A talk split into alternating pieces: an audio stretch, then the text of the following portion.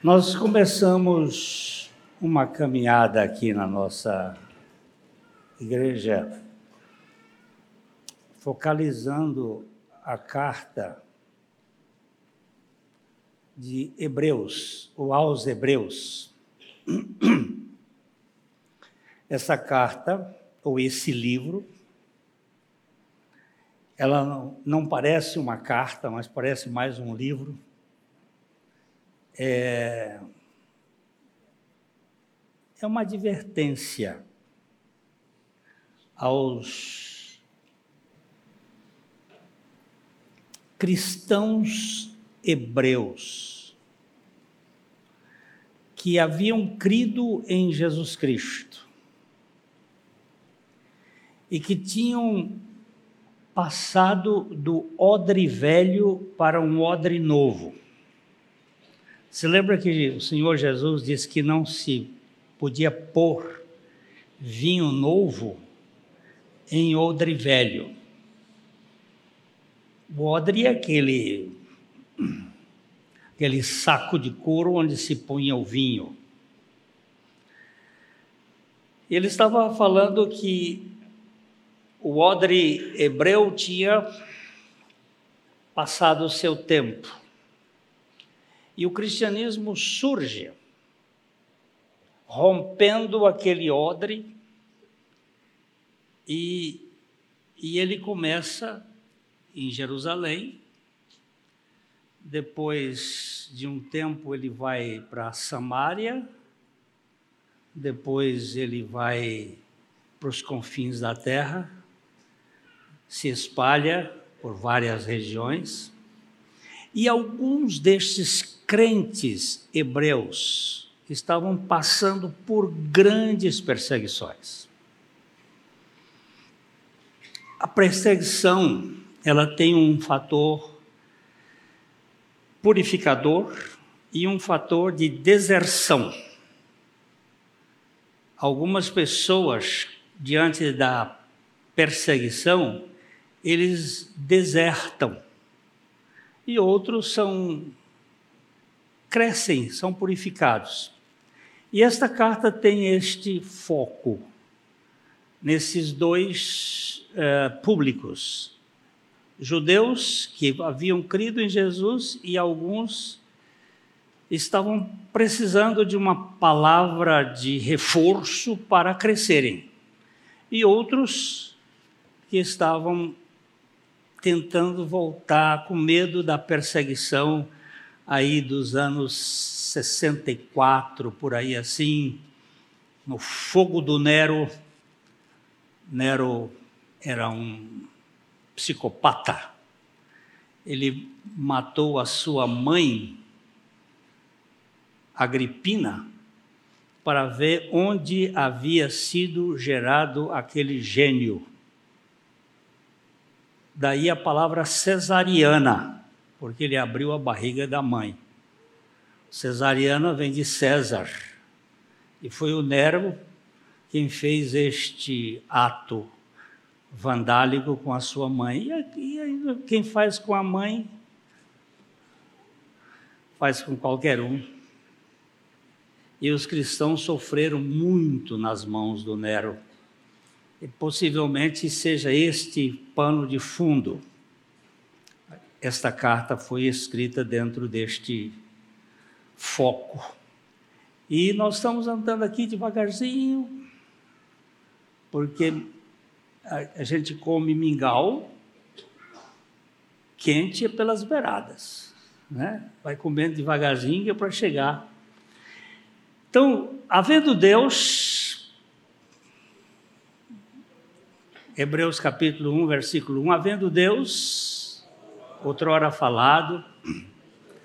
A gente já fica muito contente porque o nosso Deus fala.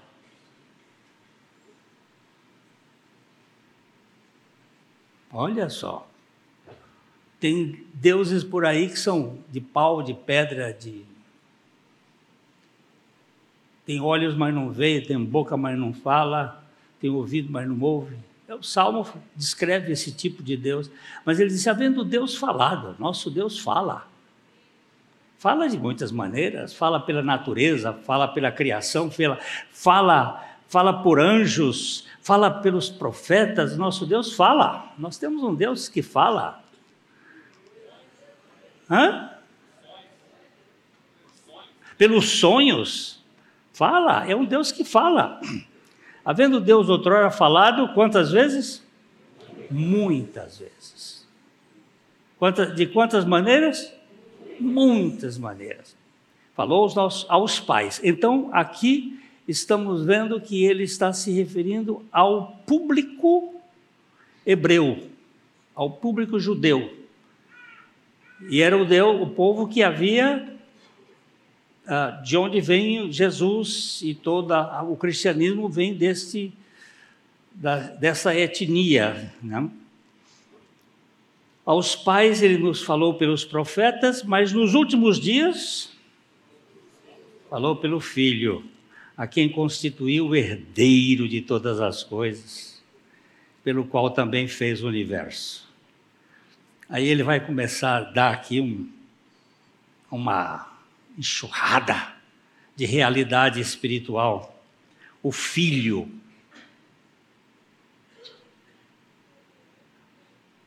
O apóstolo João diz: quem tem o filho tem a vida. Quem não tem o filho não tem a vida. O filho, a quem constituiu o herdeiro de todas as coisas e pela qual também fez o universo já falamos um bocado sobre isso aqui em outras ocasiões. Aí ele aqui nesse trecho que ele diz, ele, o filho, é o resplendor da sua glória. Ele é a fulgurância da Shekinah. Eu fico pensando, Shekinah é a glória no Velho Testamento.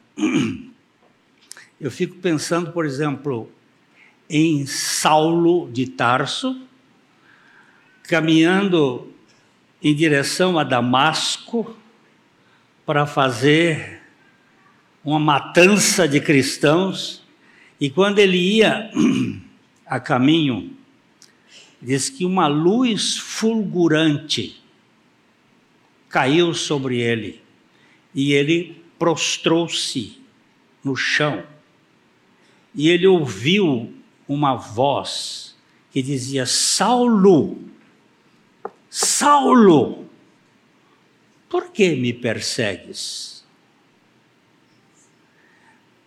Alguns estudiosos dizem que aqui nesse texto está a teologia total de Paulo.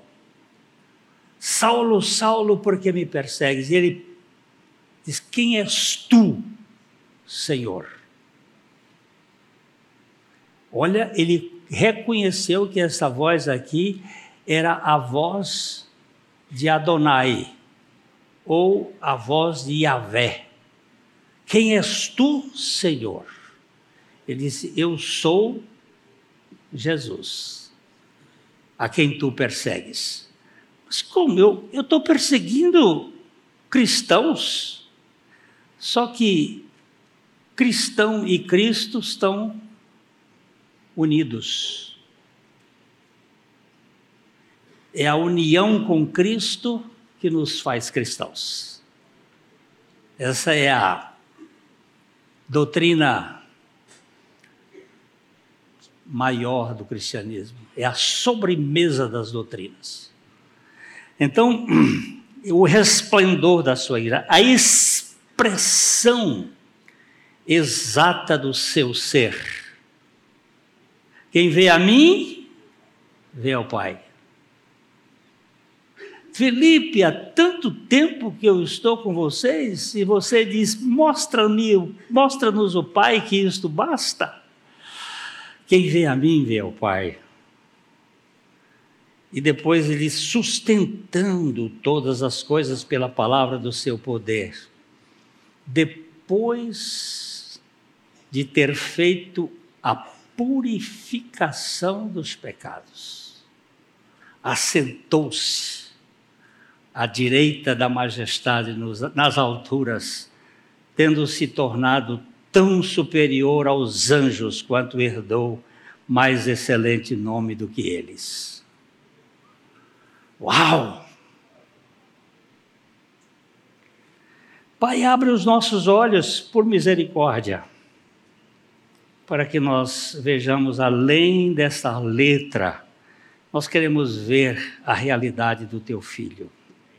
Fala conosco, glorifica o teu próprio filho nas nossas vidas. Salva aqueles a quem tu tens escolhido desde a eternidade. E alegra os nossos corações com a tua palavra no nome dele, Jesus.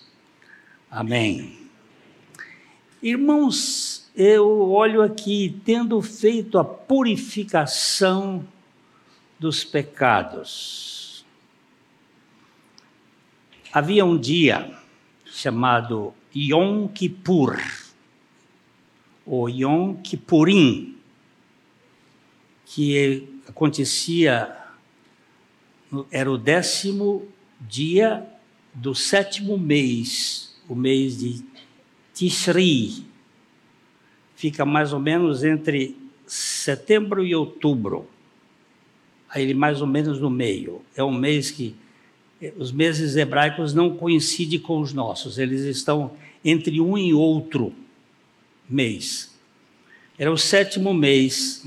Israel observava esse dia sagrado muito solene. Todo o trabalho era proibido, ninguém podia fazer nada. Portanto, não podia fazer nada, tinha um jejum total, ninguém comia nada. Era um dia proibido a trabalho e a comida. O dia da expiação servia como lembrete de todos os sacrifícios anuais. Todos os dias em Israel tinha dois sacrifícios. Um às nove horas da manhã e outro às três horas da tarde. Esses dois sacrifícios, eles aconteciam todos os dias. e eles têm toda uma simbologia. E agora, no dia do Yom Kippur, era como se fosse aquele sacrifício máximo. O sacerdote se purificava, o altar era purificado, e agora ele trazia, entrava no santo lugar. Vocês se lembram que o templo ele era dividido em três partes. Tanto o templo como o, o tabernáculo. Ele tinha um átrio, nesse átrio é, é onde se fazia o sacrifício propriamente dito. Tinha um altar de bronze, e uma bacia de bronze, onde se punha a água para a limpeza. As coisas de Deus devem ser muito limpas. A ideia de purificação, de limpeza.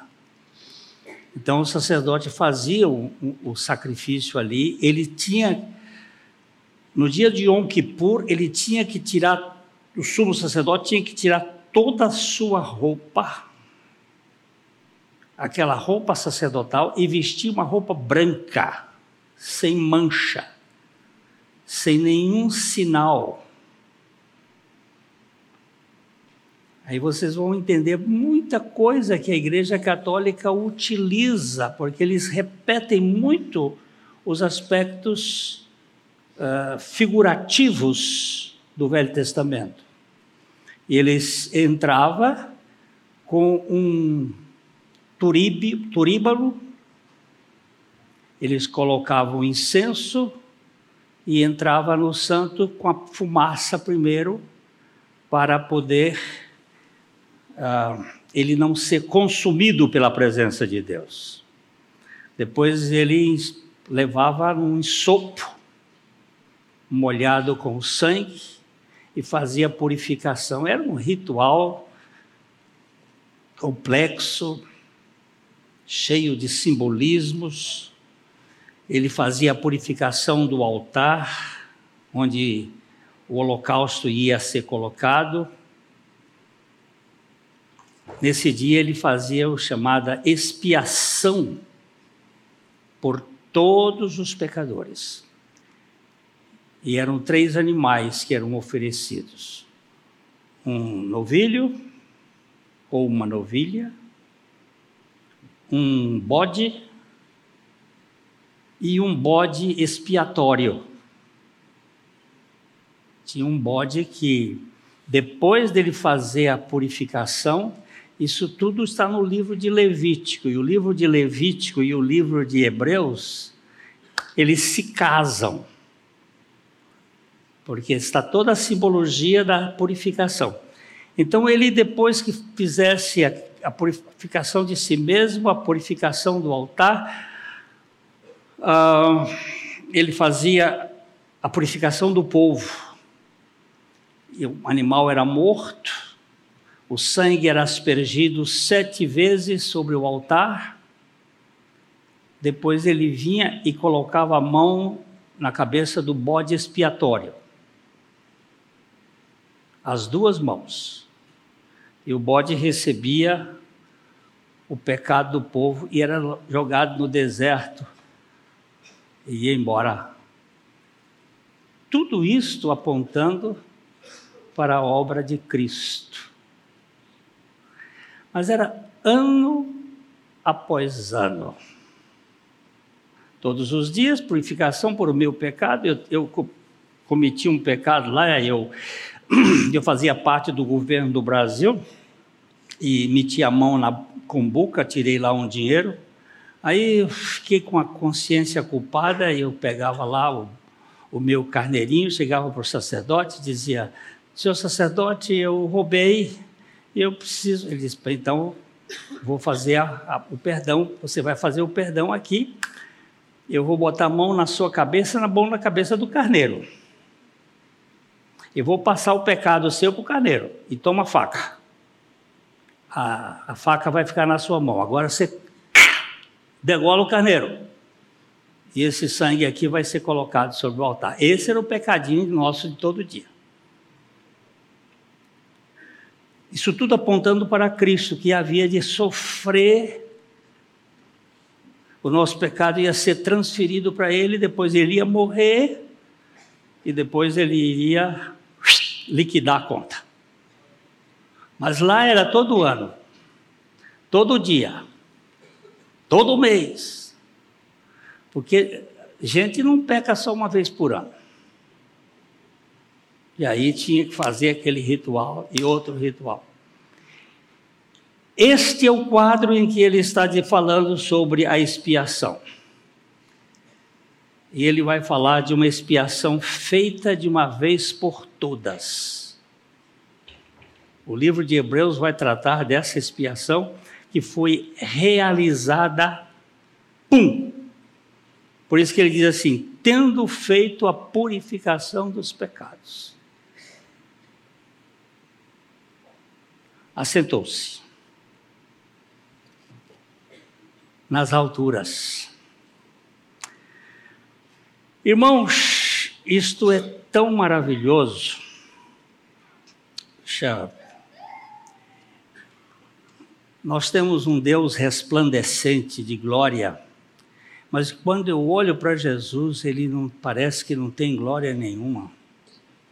A glória dele foi ocultada. Nós temos um pastor amigo que foi visitar o Piauí no mês de outubro, lá no, no meu velho Piauí. É, e nessa época do ano, lá de verde, só tem roupa, é, é, farda de soldado, óculos Ray-Ban e pena de papagaio. Isso é o, o nosso Luiz Gonzaga que cantava dizendo que nessa época no Nordeste todo o verde se acabou. Ficava tudo seco. E esse pastor disse assim: Mas, Glênio, mas sua terra é feia. Eu digo: Não, meu filho. É que Deus oculta a beleza. A beleza dele só é vista em seis meses do ano a coisa mais linda. O resto ele oculta, que é para os tolos não verem. Mais ou menos parecido com aquilo que você olhava para ele, nenhuma beleza víamos que nos agradasse. Mas ali estava a maior fulgurância da glória do Senhor. Uma glória tão profunda que o sol se escureceu.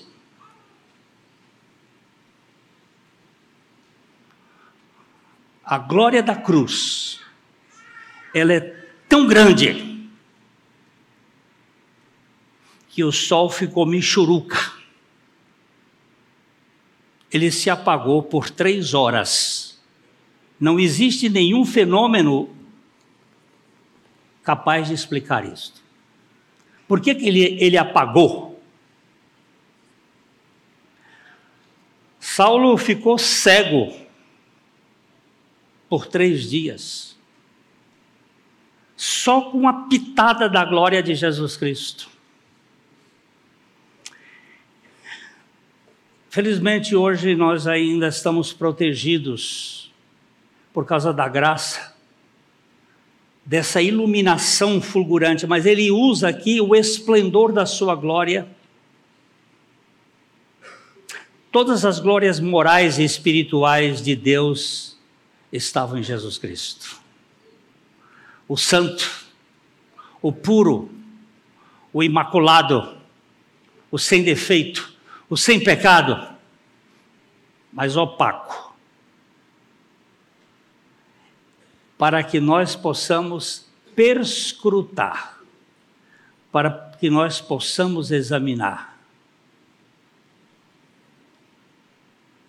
quando você começa a degustar na sua intimidade essa riqueza, aí você vai chegar a hora dizendo assim: basta, Senhor, menos, Senhor, que eu não suporto tamanha glória. Mas isso é só para o povo dele. O Senhor Jesus é a imagem exata e essencial de Deus. Isso, sem dúvida, não está se falando da parte física dele, mas da realidade espiritual dele. Nenhuma semelhança maior poderia ser possível. Ele é a expressão exata. Eu já contei aqui algumas vezes. Sadhu Sundar Singh, aqui alguém já ouviu falar nesse nome? Sadhu Sundar Singh? Não? Quem foi? Quem já ouviu falar? Levanta a mão só para eu saber. Tem uma meia dúzia que sabe. Sadhu Sundar Singh foi um monge tibetano chamado Monges dos Mantos Amarelos. E eles são muito radicais na sua maneira de uh, adoração.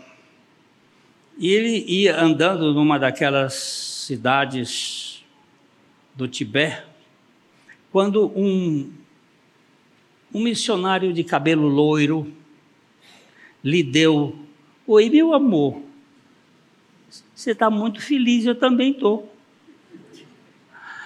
E ele ah, recebeu aquele folheto e ele ficou tão indignado que um, um americano ou um inglês deu para ele um folheto e ele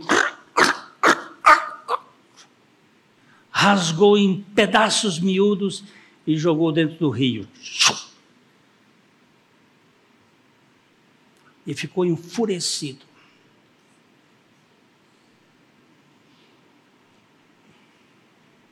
Foi para casa. Chegou lá, ele sentou, eles sentam com aquelas pernas de monge, né? Cruzadas um pedacinho daquele folheto ficou grudado no manto. Aquele manto tem uma coisa assim por baixo, ficou grudado, e o pedacinho dizia assim: Porque Deus amou. E ele pegou, Deus amou. Por quê? Quem que Deus amou? Por que que Deus amou? E a coisa pegou na cabeça. E ele não dormiu aquela noite. Porque Deus amou. Deus amou quem?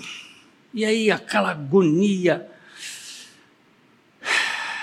Passou a noite, no outro dia ele saiu procurando o tal homem de cabelo loiro e aí saiu de rua em rua procurando que desse homem e não acha e passou um dois dias e três no final de uma semana ele encontrou o homem de cabelo loiro e disse assim você me deu um papel eu rasguei joguei fora e fiquei tomado por essa ideia porque Deus amou. O que que Deus amou? Quem Deus amou? Por que que Ele amou? Aí o, o missionário disse senta aqui comigo.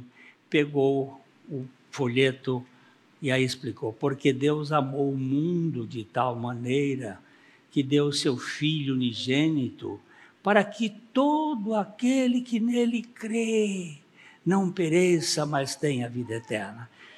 E falou com Sadu, Sadu creu. E a gente não sabe por que, que um crê, outro não crê, mas a gente sabe que uns creem. Ele creu e ele se tornou se vocês quiserem conhecer um pouco, tem um livro sobre ele que é assim, O Apóstolo de Pés Sangrentos. Porque ele, ele não calçava sapato, ele andava de cal, descalço. Mas o que eu queria contar para vocês é o seguinte: ele continuou usando os mantos amarelos, e ele usava turbante. E ele chegou numa casa em Londres, ele queria visitar uma família lá e chegou na casa e tocou na porta. A empregada veio atender. Ela olhou para aquele homem esquisito, descalço, com aquela fisionomia hindu, com aquele turbante, e ela disse: Qual é o seu nome? E ele disse: Sadhu Sundar Singh. A moça foi para dentro de casa e disse: Senhora, tem um homem aí que quer falar com a senhora. E ele disse que quem é? Não, ele disse um nome, mas eu não sei pronunciar.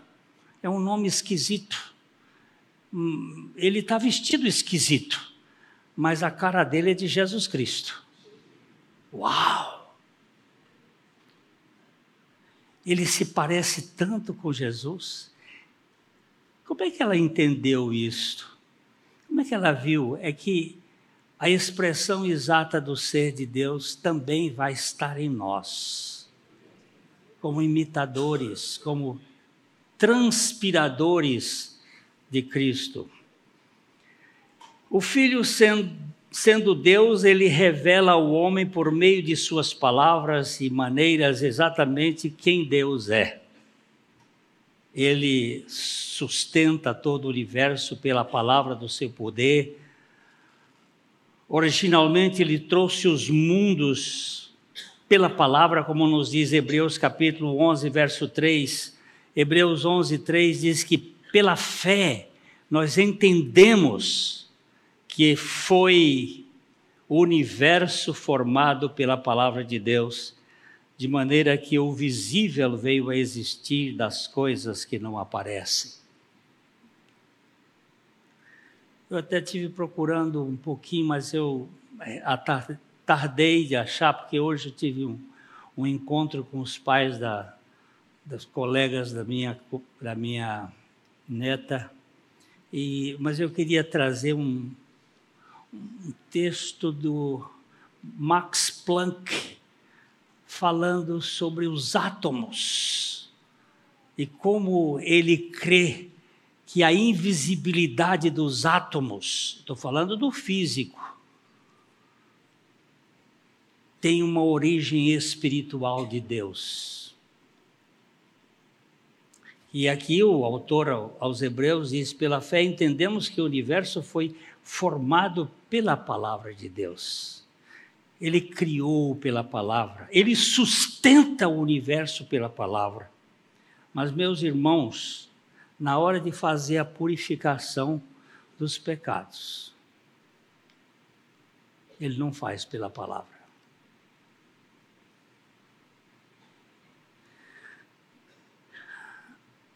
Criar esse universo foi uma coisa. Eu vou dizer, eu vou dizer assim uma, uma coisinha assim.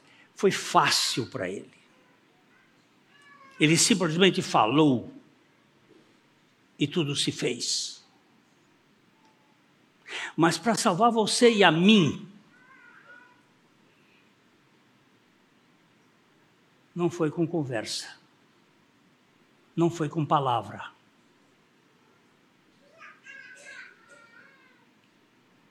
Se há um lugar em que o poder de Deus se manifesta na sua exorbitância, é na cruz. Porque é aquele que teve o poder de criar o universo com a sua palavra, que sustenta o universo com a sua palavra, tem que se submeter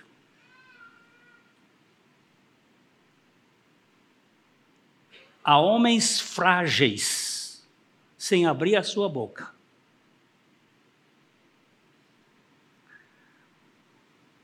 Para nos salvar. Pensa. Aqui está o extremo.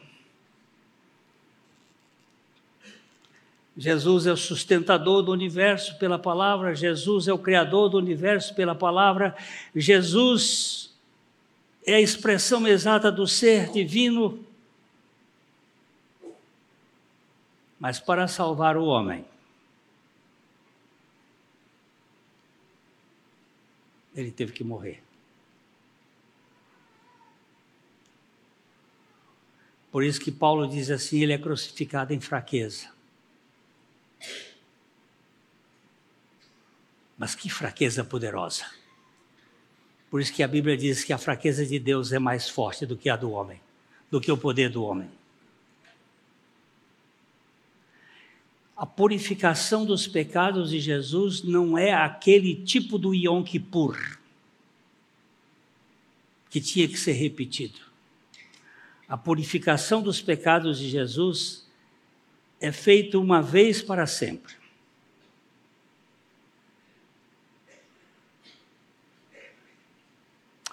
Existe quatro lugares no livro de Hebreus em que nós encontramos Jesus assentado. Primeiro, é, Hebreus 1, uh, 3.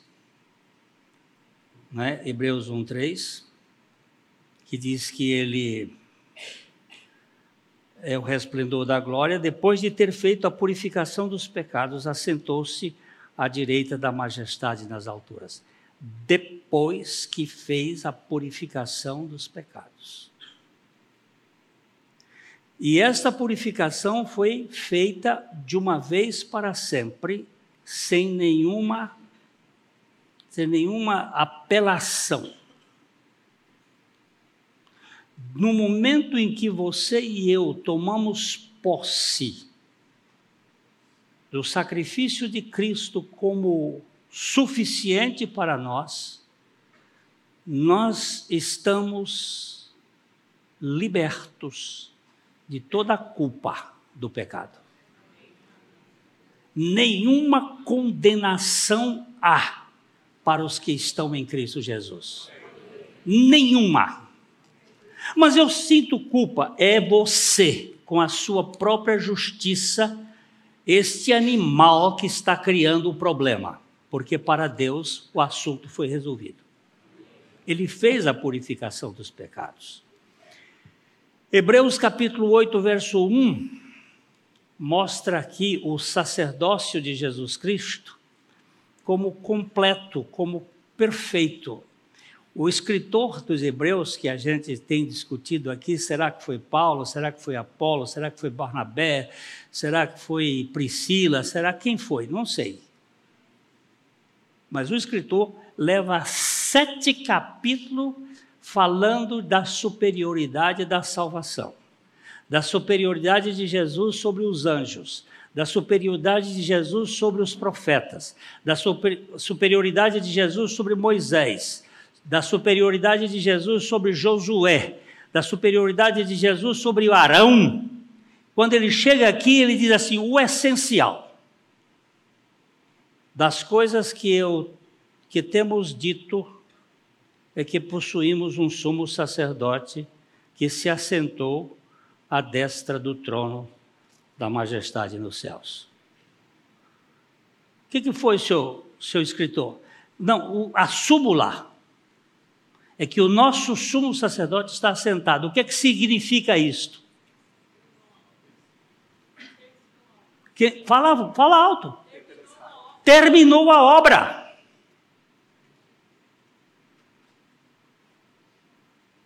E o que, que você está fazendo escarafunchando seu pecado? O que, que você está fazendo tricotando aí esse pecado que já foi perdoado? O que, que eu faço quando eu fico nas minhas anamnésias procurando saber aí aquilo que eu cometi? Ou eu creio que Jesus Cristo é suficiente e poderoso para fazer isso, ou eu vou ficar na minha religiosidade escarafunchando.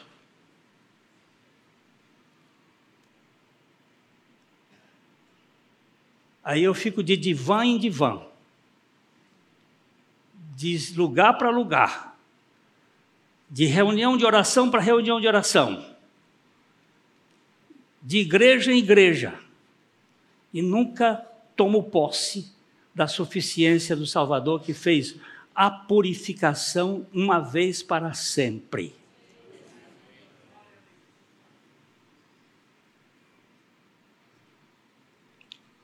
Hebreus capítulo 10, versículos 11, 12 e 13, 12 e 13. Esse versículo aqui são Jesus, porém, tendo oferecido para sempre um único sacrifício pelos pecados. O que, que ela fez? Assentou-se à destra de Deus. Por que, que ele assentou-se? Por quê? A obra dele está completa. Assentou-se a destra de Deus, aguardando daí em diante até que os seus inimigos sejam postos por estrado dos seus pés. Mas a obra está completa. Ele está sentado.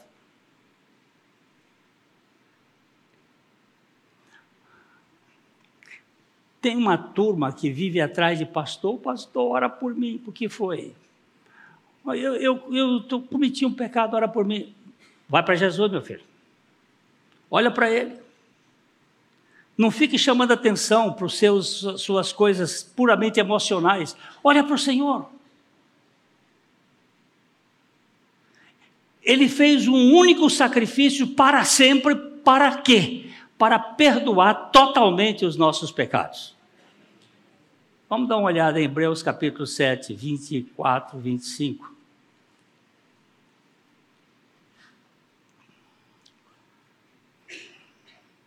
Este, no entanto,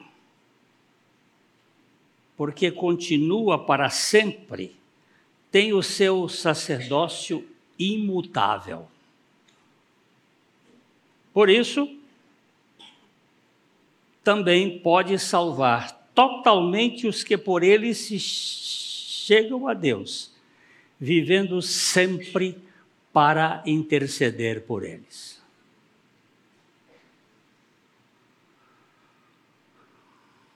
Senhor, eu te dou graças porque o teu sacrifício foi suficiente para perdoar todos os meus pecados, passados presentes e futuros. Uau! Mas futuro? É, eu tenho um sacrifício completo para sempre. Hebreus capítulo capítulo 12, versículos 1 e 2. Hebreus 12, 1 e 2.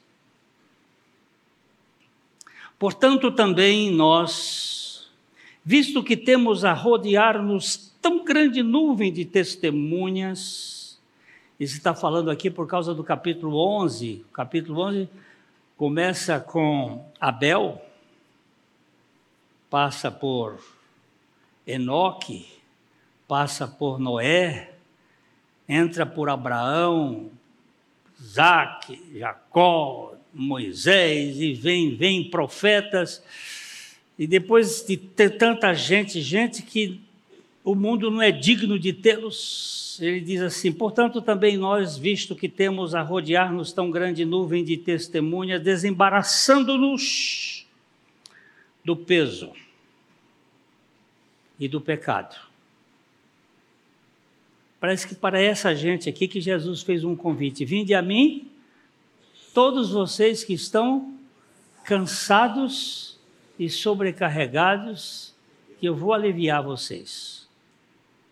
Tomem o meu, minha canga, o meu jugo, a minha cruz e aprendam de mim que sou manso e humilde de coração e vocês vão encontrar descanso para a alma de vocês.